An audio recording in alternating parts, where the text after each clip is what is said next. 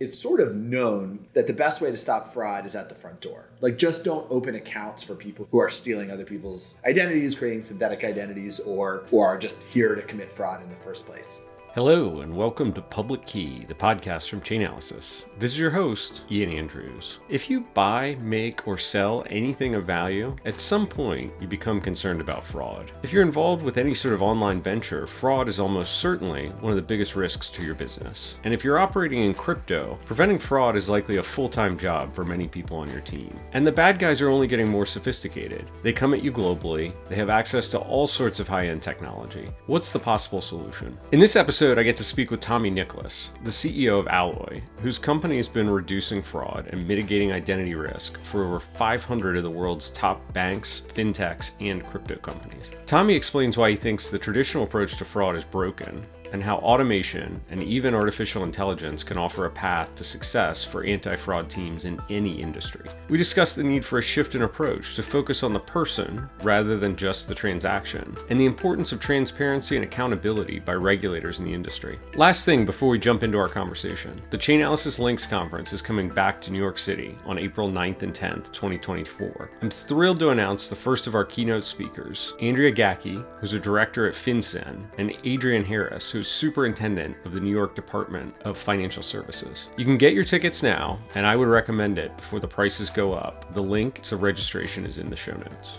Today I am joined by the CEO of Alloy, Tommy Nicholas. Tommy, welcome to the program. Hey, Ian. Thanks for having me. Excited to be here. I think your company is one of the firms that I never heard of until I got into this world of crypto compliance. And now I have an appreciation for kind of the scale and importance of the, the role your technology plays across the fintech ecosystem. Maybe let's assume the rest of the audience is kind of like me and maybe not as familiar. Where did Alloy come from and kind of catch us up to the present of, of what you all are doing today? It's actually funny that you mention crypto compliance because Alloy's main role is not necessarily to work with crypto companies, it's to work with all companies that deal with money of any kind to manage risk for them without impacting their users. So, compliance, AML risk, credit risk, and fraud risk uh, in retail financial services. But how we actually started the business was from experiences that we had had working in ACH payment processing, not specifically for but largely for uh, money services businesses, which included crypto companies, and realizing that the systems behind the scenes that needed to make sure people were who they said they were, weren't there to commit fraud, weren't buying cryptocurrency to commit money laundering, weren't, you know, looking for margin or credit that they couldn't pay back, inclusive of, you know, floating payment times to be to be faster that those systems were very hard to build for technical companies that needed to issue bank accounts, transfer payments, sell crypto, whatever it was that touched money on the internet. And we were surprised to find that while there were a lot of solutions in the space to address parts of the problem, there were no infrastructural level solutions to what we would call decision making or, or full risk management. And that's what we set out to build. We're really the operating system and the decision making layer that integrates the entire ecosystem of, again, AML, compliance, fraud, and credit providers to stitch them together into a cohesive, automated, and effective decision making apparatus for companies that need to make decisions about their customers in real time in financial services on the internet. That sounds awesome because I can just kind of think about the landscape in my head and I can probably come up with half a dozen companies that do just one piece, like KYC. And really, within Know Your Customer, they're really doing identity verification at the point of account opening. But that's really just one slice of the problem that you're trying to tackle at Alloy, right? That would yeah. be either a plug into your solution or you could potentially roll up a bunch of point solutions that a company is maybe trying to assemble on their own, I'm guessing. Yeah, you got it, man. So the jobs to be done done are you're applying for a credit card. You know, the jobs to be done are verify the customer is who they say they are, make sure that their their intent is not to commit fraud, but also to assess their credit worthiness and whether they're a money launderer. Across that, you've got to go assemble data and other things from third parties that can do the things I just described. When it comes to credit worthiness, it'd be like the credit bureaus and things like that. When it comes to identity verification, lots of different folks who could do that. When it comes to fraud prevention, sanction screening, you know, et cetera, et cetera. So we got to go get the information for them. Then we've got to put together a policy for how do we even say yes or no to each of these things? Then we may have to have a person intervene to do some sort of manual intervention, or the customer may need to intervene. Hey, your credit was frozen We need to tell you that so you can unfreeze your credit and we can restart the process. Hey, we couldn't verify you. We need you to do a step up authentication. We need to like facilitate that process. So all of that is like very complicated and we facilitate it. Then there's also the behind the scenes work of keeping an audit trail of that, keeping records of that, iterating it over time, back testing to see how you can make improvements. A B testing and split testing. So you can just think about everything that you might build to facilitate risk decision making on the internet when it needs to be real time and touch your customer. Instead of having to build those systems, you just install one simple API and SDK, and we can control all of that for you, regardless of how you decide to actually go about it in the future, regardless of the providers you decide to use, regardless of how your policy evolves over time, regardless of how many different ways you want to split, regardless of how you want to split on geography or customer type or whatever. I almost think of us like a core or a processor or an operating system for the risk ecosystem, not a particular application or product within the risk ecosystem. I mean, to me, it sounds very much like the first experience I had when someone showed me Stripe. It was like, oh my gosh, you've simplified what was like a stack of paperwork and months to years of developer complexity to integrate something as simple as accepting credit cards down to a really simple API call, and you've made the entire experience pleasant. I feel like you're kind of tackling the next pillar in financial services complexity for companies that are trying to get into the space. I used to resist that analogy because I misunderstood Stripe's business, I actually think, because I would have thought, I would say, no, actually, the Stripe of KYC would be more like one of our partners, like an underlying provider who does some part of that. Yeah. Over time, it's become a very good analogy because ultimately they aggregate things a little bit more than we necessarily do because you don't even need to go have anything to do with Visa, MasterCard, or Amex. Whereas we wouldn't necessarily keep you away from, you, you still can have relationships with those with our underlying partners like you know fraud providers and uh, authenticators and all of that. Other than that, the analogy holds because they're going and saying no need to go do all the crazy connection and certification, no need to figure out how to manage next steps. Oh, by the way, there's a bunch of back office processes that if we don't provide them, you're going to have to build them: reconciliation, audit trail, manual review, even eventually for them fraud prevention, etc. You know, if you really think about it, like financial services is like ledgering, payments, and risk and there's core system for ledgering. So that'd be like the banking cores, like FIS, Jack Henry, Fiserv. They just do the core functions of facilitating deposit holding and lending and a whole bunch of other things.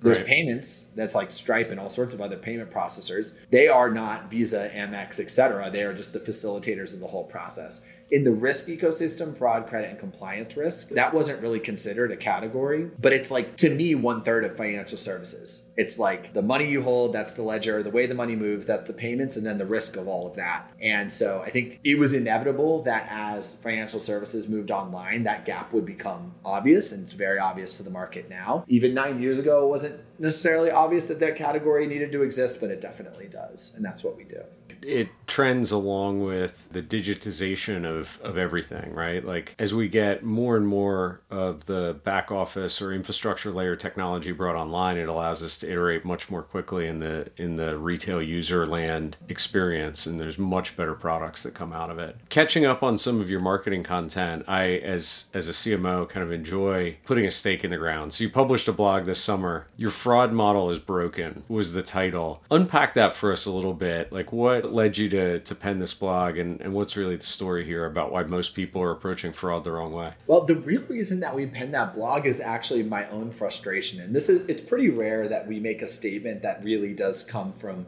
me. We have a lot of smarter people than me thinking of things all the time. But I've spent a lot of time with our customers, with the technology in the space. Like I've been in the guts of the problem of predicting whether a customer is going to defraud you for a long time. And something that was really frustrating me. We were having difficulty explaining a concept to folks who would come to us and say, We're issuing a credit card. We need somebody to figure out if our credit card transactions are fraudulent. And I would constantly try to break this down for people. Just credit cards are just one example, but this is the sure. one that really, there was actually really three things that could happen where the transactions could, well, first of all, transactions can't be fraudulent because transactions are not sentient. So the person is the fraudulent one. So let's start with that. And, and second of all, there's three things that can happen. Like one, the customer was always going to commit fraud from the beginning, and they are who they say they are. The second is that they're not they signed up with somebody else's identity in some way. There's a bunch of different ways that could happen. That becomes super multifaceted. They stole an identity, they created one from scratch, they tricked somebody into using their identity for them, a million things that could happen.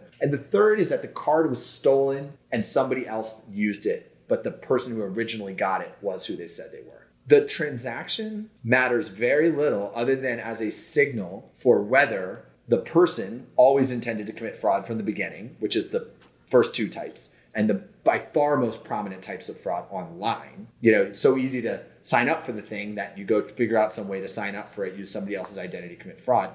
And then even in the instance where the transaction can be determined to be not the kind of transaction the original cardholder would have normally done, and therefore something you should block where the transaction in that sense is pretty important because you're just different type of transaction than this customer usually makes. Well, you're still trying to figure out whether the person changed from one person to another person. And right. so the whole framing of trying to figure out whether these transactions are fraudulent makes like almost literally no sense for the instance where the customer was always intending to defraud you in the first place because at most the transactions details are an enhancement on the information that you really know or should know about the customer, which is really what you're trying to figure out. And even in the instance where the transaction is probably the key point of information because you're trying to figure out using a transaction whether the whether the card changed hands, any information you can possibly know about how the person changed would be more impactful. And increasingly with digital devices, we have hints that that could have happened.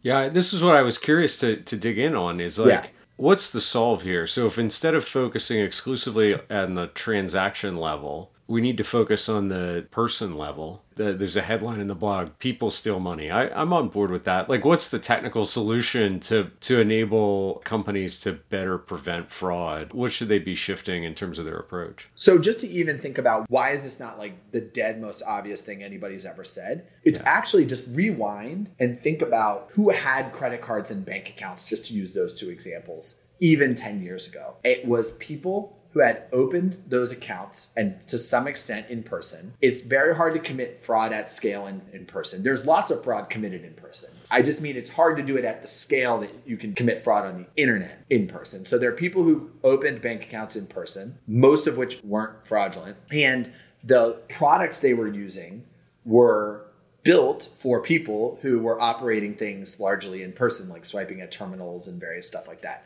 So the language that people have just used around fraud, as a particularly as it relates to like payments, makes sense in the context of well, most of the users of these products started off like as strongly authenticated as you can possibly be because they walked into a branch. And yes, they may have always been intending to commit fraud, but we have credit bureaus and other things to try to figure that out and make it so you can only do that a maximum of one time. And then B, we like knowing a lot about that person wouldn't tell us a ton other than we want to know what do they typically do so we can figure out if they do something else because that's probably not them.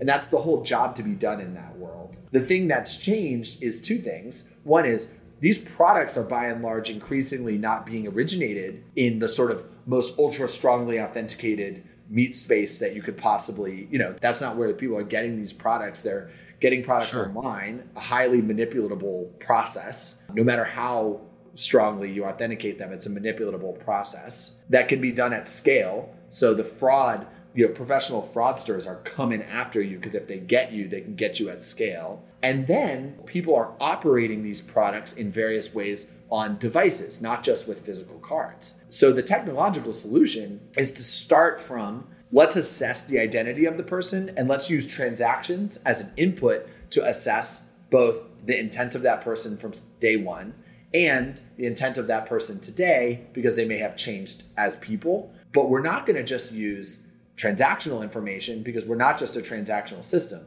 We're going to use identity information, the information we know about how they signed up, where they were, where they live, what devices they use, what their history is, and, and various things like that. And that's going to give us a more robust picture like have you actually been able to observe a shift in occurrence of fraud or detection of fraud in your customers that have adjusted their approach and model what was frustrating for me in trying to make this point originally is yeah. even the people who are asking us had already had success with a more entity and person specific approach to fraud because it's it's sort of known that the best way to stop fraud is at the front door. Like just don't open accounts for people who are going to who are stealing other people's identities, creating synthetic identities or or are just here to commit fraud in the first place. What was frustrating was the assumption that once you've done that, if you got it wrong on the other side, that that information isn't the key information for figuring out if you got it wrong. You did open an account for somebody who committed intended to commit fraud. I still think there's a general orientation in the industry that the only way you would figure that out is like by I don't know looking at time series data of transactions and trying to build a model of like what a fraudulent transaction looks like. But we've proven like over and over and over again that it's the merging of those data sets that tells you what you miss during the authentication stage. And that's really the point we're trying to make to people here with that blog. You know, I'd love your organization's produced some data on what's actually going on in the industry. One of the interesting pieces of content we'll link to in the show notes is your state of compliance benchmark report. One of the topics that I hear a lot from the compliance professionals that listen to this show is how much time and effort goes into suspicious activity reports. I mean, this is kind of a hallmark of the industry going back for years, and you put some numbers behind the scale of the number of SARs that are being produced by organization. I think 10,000 SARs on average uh, for small and medium sized organizations who are dedicating 1 to 24 employees for reviewing and filing those suspicious activity reports. And that escalates for large organizations up to 50,000 SARs per year. Yeah, that's a lot. Which is staggering. You talk a lot about automation as being like critical to solving this problem because I look at that and that's just cost center of compliance inside of a business. You're never going to get resource allocated correctly to the obvious demand and need that's there. What's the answer here? Because I feel like it ties into this conversation we're just having about fixing the way people think about fraud. They are related. The theory is we're going to track suspicious activity across all financial institutions in the US or globally, and we're going to find trends and we're going to catch bad guys and we're going to do all this stuff. Well, I think there's two things. One is we would love to see, and I think the whole industry would love to see a little bit more accountability from regulators that that's actually happening and it's effective. And the and I think it is a little bit, but like we'd love to. You know, I think it would be good to show more of that or to share more information and data and actually allow more people to be helpful with the information they have from these SARs. Because filling out even one of these suspicious activity reports manually, I think it's like over 100 questions it's a lot. It takes a long time. And it's not just filling out the information, but you have to come up with a narrative and you have to sort of put a lot of stuff together. And then there's a bunch of other stuff that happens. Like you may have to file a continuing activity report if the customer you filed the suspicious activity about, hey, this person might be money laundering, we're not sure. File the report, they continue to do what they're doing. You haven't shut the account down because you're not you're not at it's suspicious, not dispositive yet, right? And there's even limitations on what you can even do if you suspect somebody of money laundering. Then you have to file a continuing activity report. Oh, when you filled out one of the fields wrong, there's feedback, there's all this other stuff. So it's really, really hard. What we can do to help out and what we do, but also this isn't a pitch, it's more of like what the industry's working on is like, well, how many of those 100 fields can we basically fill from a core system? How many of them are really about the identity of the person or the identity of the persons that are involved in all these transactions? Huge pain point is basically you fill out something wrong with the form and you get feedback. Can we automate that process, inclusive of if FinCEN gives feedback in an asynchronous process that you couldn't have known in advance because somehow they come up with some problem with what you wrote? Can we assist people in having really ready access to how they would construct the narrative? That's where automation comes in, and that is possible. And I think we are getting to more of a point where just writing the deciding that the investigation showed money laundering and writing the narrative will be the bulk of the work that needs to be done. Um, that I think that can be done through our system if you're combining the identity information and the transactional information in one place. I think we can help with that. And I also look forward to someday, maybe even some of the narrative generation being computer assisted. I think I'm a big skeptic of large language models as having a role in fraud prevention and compliance generally, but that's one area I think they could be killer. I think it would be a great, safe, really good use of large language models to, to summarize a big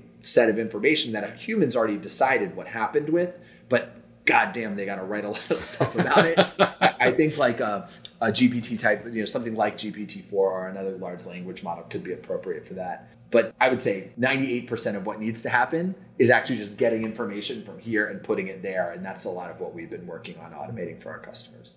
One of the critiques that I hear echoed a lot in the industry is okay, the entire surveillance apparatus that has kind of probably started in the 70s with the Bank Secrecy Act being passed in the United States and then was extended significantly post 9 11 with the Patriot Act is somehow like theater. Like it doesn't actually serve a real purpose of protecting the United States from terrorists or protecting, you know, consumers. Like it's just a huge expense and burden on everybody with very little real results. Like, what's your perspective on that as somebody that kind of sits in the industry and works with companies who are, are carrying that burden? Like, it doesn't feel realistic to me, but I'd love your opinion. It's not fully true at all, of course. Yeah. And there's a lot of money laundering that is prevented. There's a lot of people who go to jail for having committed serious financial crime. A lot of what's happening is that they're looking for big fish they don't want to chase down, they can't chase down, or they're not necessarily focused on chasing down every little thing that goes wrong and every bad thing that happens. They're collecting this information so that when something really, really serious is happening, they can like swoop in with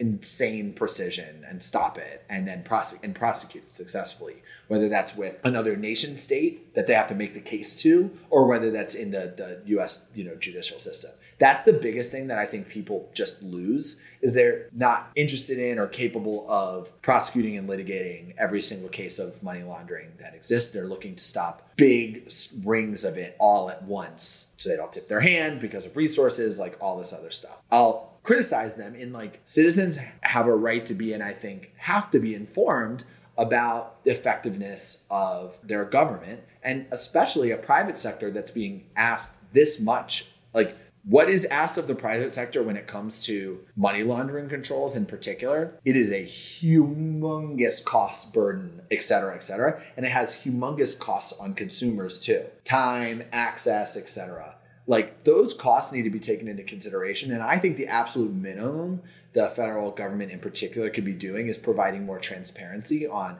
what is being done, what isn't being done, what can be done, what's being worked on. I'm not saying, hey, let me show you some cases that are in progress so we can screw them up and let some criminals off. But there needs to be more transparency and narrative provided because even industry professionals who work in AML will say, oh, and you know, it doesn't catch any money laundering, right? Like even you'll even hear that from people who are as educated as they could possibly be on the topic. They're wrong, but they're not totally wrong, and they're, they're also not wrong for thinking that. And I really think there should be change. Even going back to the topic of SARs, right? I mean, I think it's a burden on industry to produce those reports. Equally, governments consuming them, like actually processing them and yielding some useful insight that allows us to catch a bad guy who's running a terrorist financing ring. Like they're overwhelmed with the amount of, of data that's coming inbound. So it's it's a problem on both sides. Like there's such inefficiency there. And if the government doesn't provide transparency and feedback, it's like if a team at a company doesn't provide transparency and feedback. Sometimes it's because they're geniuses and they're just crushing it, but sometimes it's because they're screwing everything up and they don't know what they're doing and they could use help. That is sometimes what is going on. And, you know, the, the American people will lose trust in institutions where they suspect that maybe they're screwing everything up. It comes to light a decade later that they were, and they say, well, everything must be screwed up like that. And it's certainly not the case. I really think this is an area where the narrative will always be this is a waste of time, this is a waste of money, but we have to do it. And it could be this is the like most important duty that we have as a private sector is to help with this. We feel really really good that we helped. And it'd be the last thing i would ask the government to like that should be how people feel about it. And instead they you know people should feel like largely the crime that's being detected by like filing SARs is like the most non-controversially awful stuff in the world. It's like child trafficking. Like we should all feel really really good about stopping. That's right. There's nobody that's in favor of of enabling human trafficking. I mean, you've got a great slide, one of the compliance reports that talks about leading indicators for suspicious activity money laundering, tax evasion, identity theft, bribery and corruption, insider trading, human trafficking, terrorist financing. Pretty, Pretty bad, bad, stuff. yeah. That great.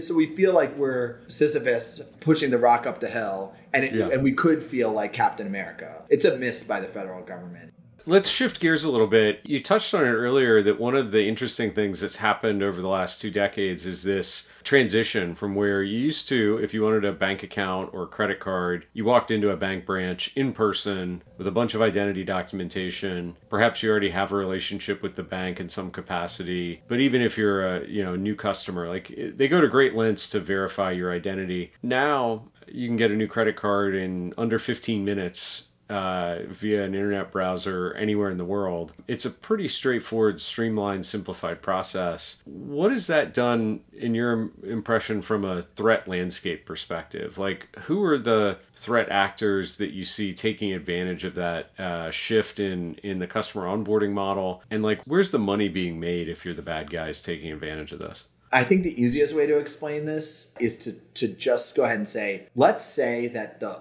online 15 minute credit card application actually went to exactly as many lengths to verify the identity as the in person branch application. That is often not true. Let's just say it is. Why is the threat landscape still changed dramatically? It's just meat space versus bits. It's just if it turns out that an exploit can be found, let's say you even have to do a video call with somebody to like move your head around and show your ID and like all sorts of different stuff. It doesn't matter how what you do.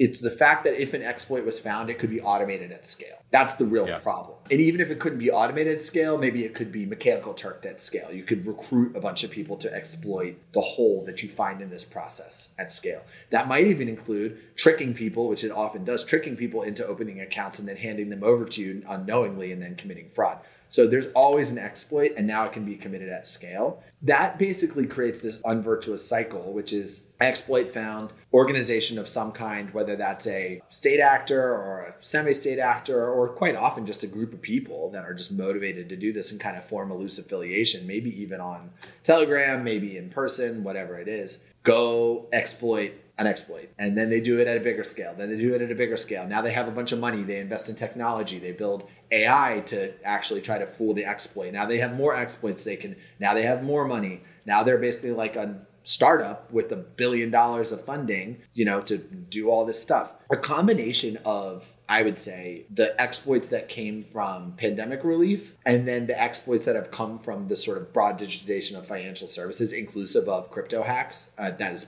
a subset of the broader digitization of financial services, have left some of these organizations very well funded. Some of them were well funded in the first place because they're state sponsored actors, and states can sponsor quite a bit of funding, in my experience. But some of them weren't, and they were just people on the street that are now wildly sophisticated, really, really, really tough actors. And they might also be in countries where we can't necessarily go swoop in and stop them from happening. That's like what makes the threat landscape so complicated. I think what's weird about the US that I still can't totally figure out is some of those people are in the United States and they're not being prosecuted. I would like answers to that. Like, this is kind of where the transparency comes in. Like, if I just even felt like some of the groups of people that we know that are committing fraud in different geographies were eventually going to be prosecuted and we're just building our case and we're just going to have to eat some pain for a little bit, that'd be great. I don't even know if that's true. Like, I just don't know if there's just a non intervention policy that's come around to some certain types of credit card fraud. But then there's also, I understand it's very complicated to go invade a country to pull somebody out because they're committing fraud. That's incredible. It is interesting, though, your point about how many of these fraud shops have actually become software businesses unto themselves. I've spent a bit of time reading about some of these organizations where in some cases they're building software frameworks that allow you to stand up uh, entirely fraudulent website that maybe is a trading platform for crypto or for stocks and they give you an entire playbook to run to recruit people who think they're you know using a legitimate service. You know eventually fleeces them of large sums of money right? We hear about this all the time under the the banner of pig butchering scams. I didn't appreciate quite how frequently that software is cloned. And so you know there's been been takedowns recently of a couple of these strains, and it's like hundreds or thousands of copies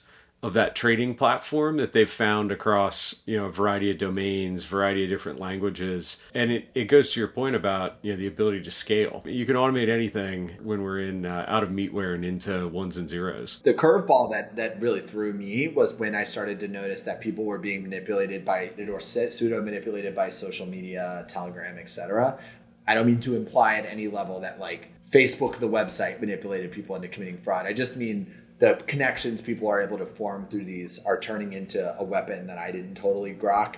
And we saw this really bad in 2012 2020 and 2021 of our customers being like, "Hey, I'm under a fraud attack." Okay, we figured it out. It's it seems to be TikTok and we're like with TikTok, and there'd be some TikTok.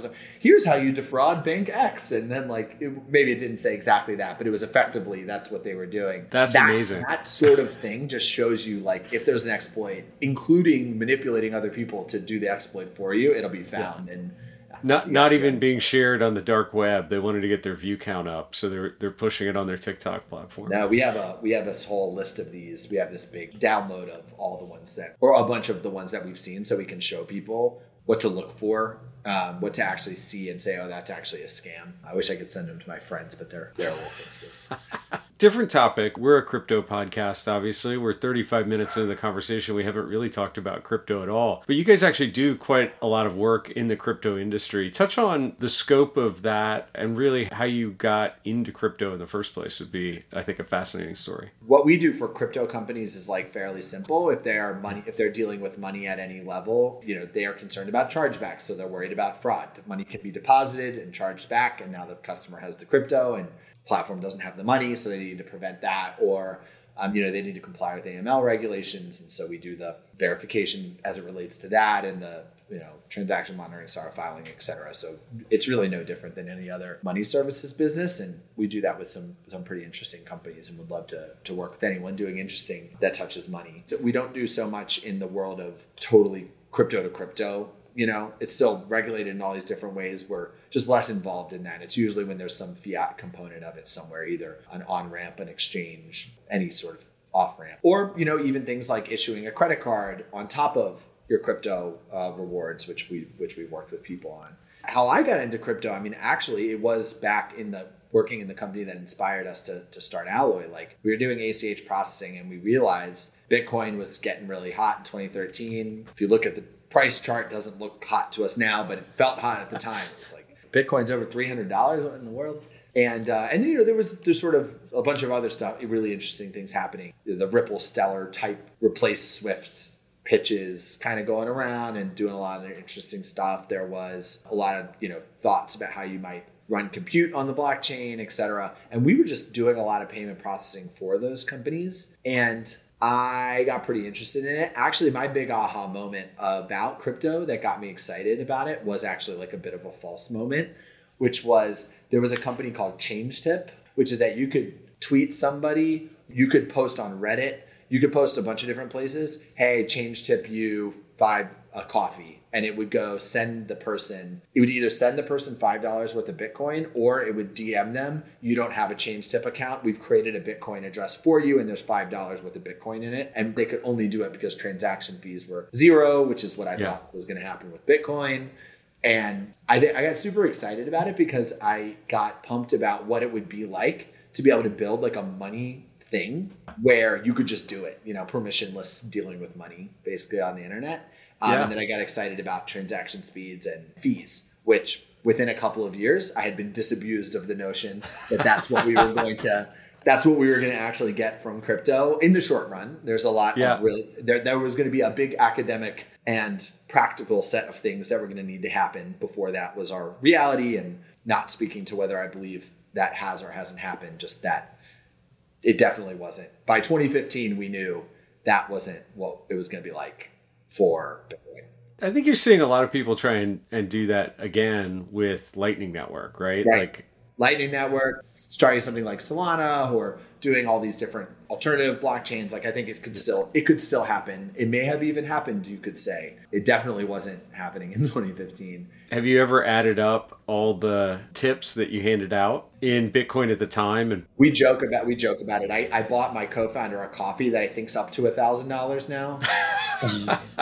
he, and he kept all his Bitcoin. I, I didn't, um, but he, yeah. he kept all his Bitcoin, which that you know not some crazy amount, but like even these little amounts add up to like just That's insane. Right. Like in, it's insane because yeah. we started. By the time we were really interested in it, Bitcoin was fluctuating between three hundred dollars, thousand dollars, three hundred dollars, that kind of range. But when we yeah. started messing around, it was way below three hundred dollars. So like these five dollar tips are was at 100, 200, 300 x.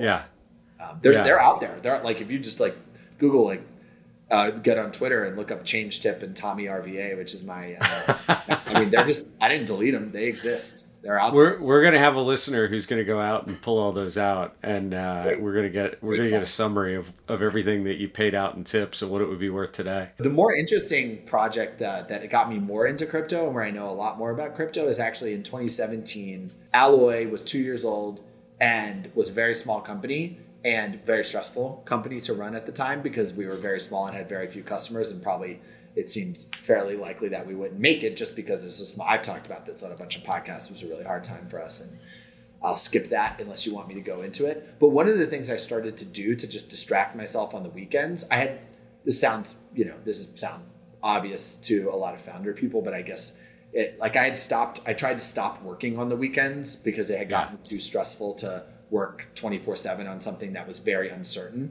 I went back to working on the weekends, unfortunately, for my wife, um, although I've mostly stopped again now, uh, shortly thereafter, because things, you know, going up and to the right. But there was this period in 2017 where there wasn't a lot going on at work. We were still grinding our butts off. And I just, I needed something to focus on on the weekends that was creative but wasn't work.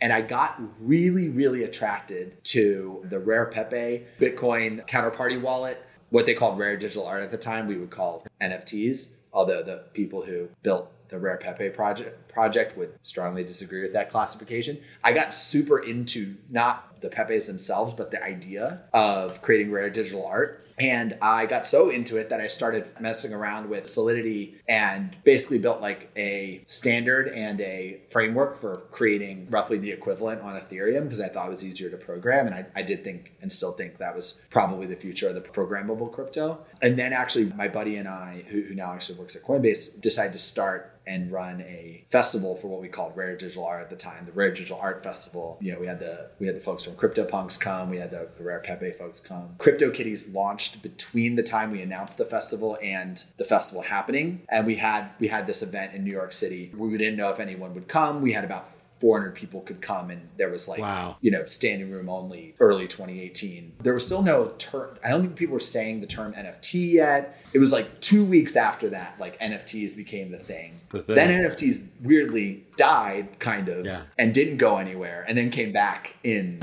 during the pandemic so where I've actually really cut my teeth a lot more on the ground and where I actually know the people who have done interesting work and, and have had just the most modest impact is actually in the NFT community of all things. Yeah. How, how are you feeling about things now? I mean, it's we're, we're sort of back in that same period that you just described where everybody was talking about NFTs for about a year there. And now, uh, save for maybe like Bitcoin ordinals, the, the activity, at least in terms of trading volumes, is, is way, way off the peak. It's similar to how I felt about like Bitcoin transaction fees, et cetera, which is that I got super excited about the transaction fees and the speed I actually yeah. remain excited about whether I actually think this is a good thing or not. Like non-state money, you know, plausibly censorship proof. That's actually a really big idea, and I think that's the only idea that matters in Bitcoin. And I think that's like actually a humongous kind of transformational idea. Whether it's for me or not is for another discussion. Although I think I am interested in it. Like I kind of disabused myself of a lot of those notions, but held on to this like it's illegal to create a currency.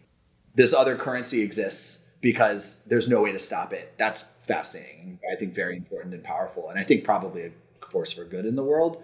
Probably. I have the same with NFTs, which what I hate calling them NFTs. We're going to call them NFTs. We, we can call them rare digital art if you want I to. think I rare digital art would have been better, but I'll say NFTs. I got really excited about NFTs for all sorts of things as like representations of music and all these things that people kind of had these ideas about. Like I've come back to the original idea. I should have stuck with the original idea in the first place, which is it's digital art and it's digital trading cards. It's the Joe who was was really kind of running a lot of the rare Pepe stuff always used to say the token is the art. It's the ownership yeah. of the token that is the material thing. It's a collectible and collectibles are not to be diminished in their value. Like collectibles are crazy important. Art is to a large extent a collectible item if you can buy it and you can exchange it. I still think there's incredibly exciting collectibles that will be built and and, and I do think cryptocurrencies are specifically the only way to do that digitally. I I don't think we'll see another way. I wouldn't be interested in another way. The fact that they're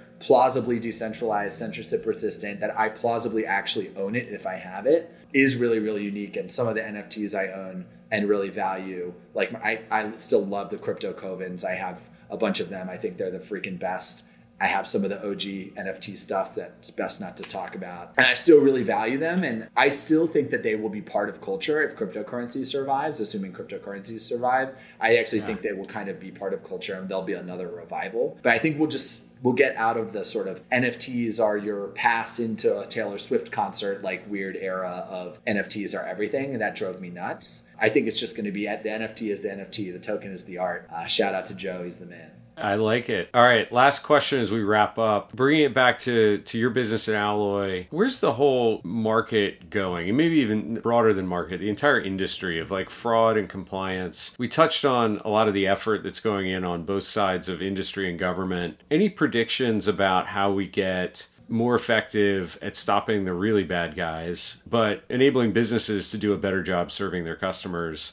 And kind of satisfying all the all the various stakeholders along the way like do we see that in the near term future for for everybody or is that too optimistic on my part I, am a bad person to ask because I think I'm too close to the problem. It's like yeah. if I zoom myself out and say, Tommy, get farther away from the problem and now answer the question.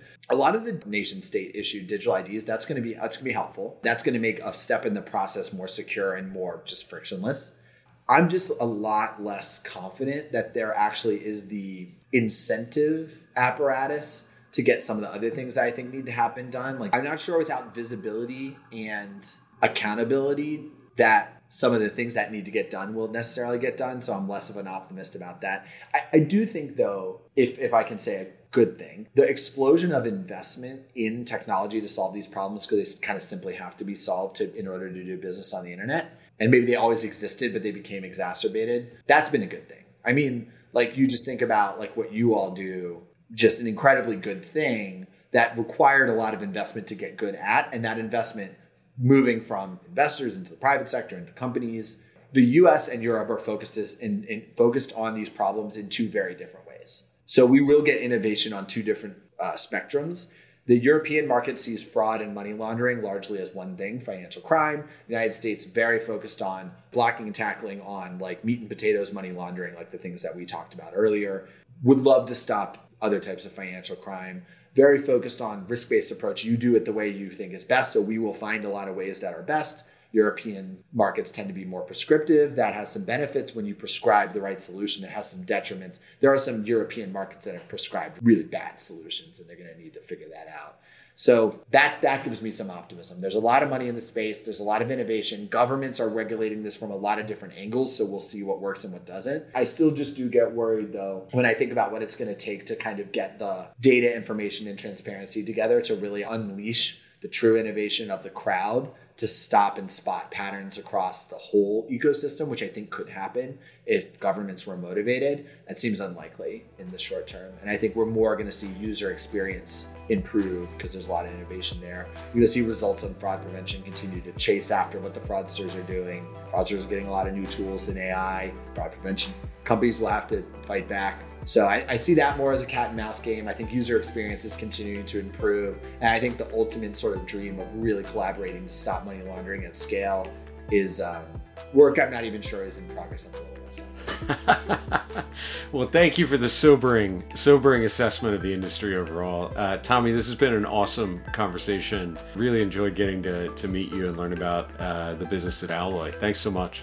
Hey, Ian, it's been awesome, man. Talk to you soon. Hey there. Thanks for listening to another episode.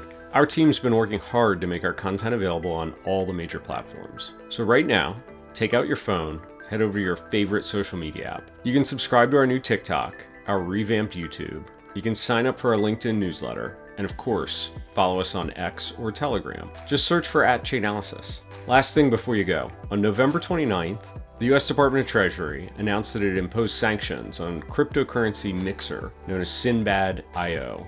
The US Federal Bureau of Investigation, in collaboration with the Netherlands Fiscal Information and Investigation Services, and other multilateral agencies also seized the servers that were running Sinbad.io, taking it fully offline. Sinbad was a money laundering tool used extensively by Lazarus Group, who in turn are a sanctioned state sponsored group of cyber hackers affiliated with the Democratic People's Republic of North Korea. The actions taken by the Treasury Department are in direct response to Sinbad's role in laundering millions of dollars in stolen cryptocurrency, including funds that were stolen in the Harmony, Horizon Bridge, and Axie Infinity hacks. To read the full story, head to the show notes for a link to our blog.